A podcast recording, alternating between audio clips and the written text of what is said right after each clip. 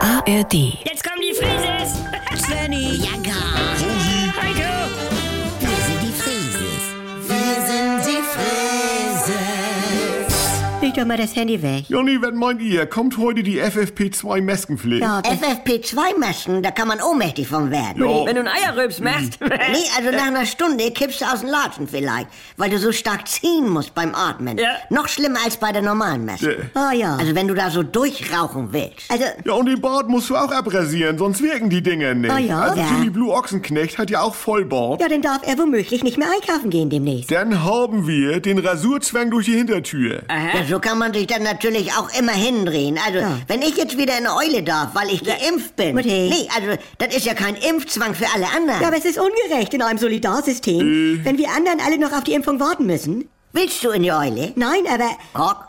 Ja. also bei uns in der Clique war das immer so. Entweder kommen alle in den Club rein oder wir bleiben alle draußen, wenn da einer dabei ist, der noch nicht 18 ist. Wie du zum Beispiel, also... Ja, nee, also das ist der Zwang Ja. zur Volljährigkeit durch die Hintertür. Also, Nee, äh, Obwohl durch die Ja. Hintertür kann man das auch mit dem Kumpel von drinnen regeln. Ja. Ich bin unangenehm irritiert, Sven Frese. Ja, wie der Türsteher, wenn man auf dem Nachhauseweg vorne wieder rauskommt. Ja. ne? ich meine, es gibt Einlassvorschriften in der Eule. Ja. Zeitlich begrenzt natürlich, deshalb vergleichbar. Faschingszeit. Ja. Da ist Kostümzwang. Oh. Und nur wer sich verkleidet, darf rein. Regt sich kein Mensch drüber auf. Ja, massive Einschränkung des Grundrechts auf freie Kleidungswahl und optische Unversehrtheit. Übel. Und dennoch Damenwahl. Wer nach Thailand reisen will, der sollte sich ja auch impfen, unabhängig von Corona. Das ist ja aber keine Pflicht. Okay, ich habe Hepatitis, Typhus, Tollwut, Diphtherie. Äh. Ja. Ah, Ja, das tut mir leid. Ja. Nein, also als Impfung. Diphtherie, das löst sofort Fernweh nach exotischen Orten in mir aus. Ja. Und eigentlich lässt sich ja jeder dagegen impfen. Damit geht die Urlaubsreise doch los. Weil das ja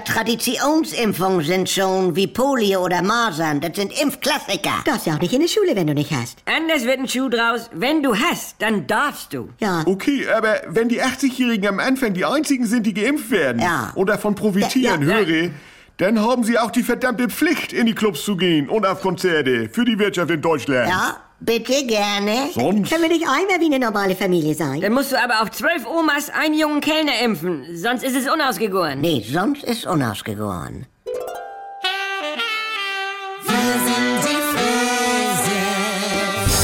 Hallo, hier ist euer Svenny und jetzt kommt die geilste Herde. Wenn ihr noch ein bisschen weiter ablachen wollt, dann ist hier vielleicht auch die Quo-Oase was für euch, ne?